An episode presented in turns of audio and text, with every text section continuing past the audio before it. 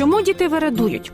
Як правило, про капризи починають говорити, коли дитині виповнюється рік-півтора. Вона починає злитися, кричати, тупати ніжками і вимагати чогось. Однак у цей період така неприваблива поведінка малюка ще не є ознакою зіпсутого характеру, запевняє психолог Альона Дороніна. Статус мама.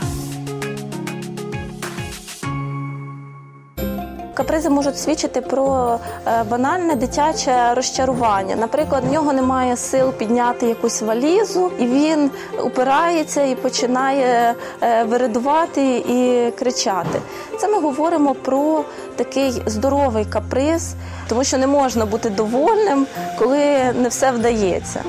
Основними причинами вирадування дитини є незадоволена потреба пізнавати і досліджувати, погане самопочуття, викликане хворобою, прорізуванням зубів і незручним одягом, гіперопіка, коли дитина не знає слова ні. Окрім цього, дитячі капризи можуть бути симптомом внутрішньої дисгармонії, наголошує Альона Дороніна.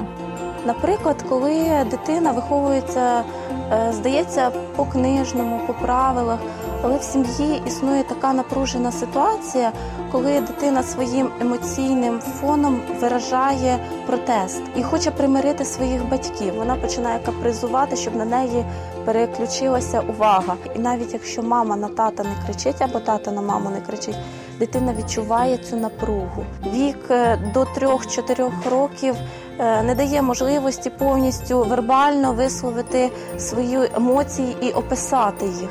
Тому дитина через крики, через капризи так е, свою про свою потребу в любові говорить. Статус мама.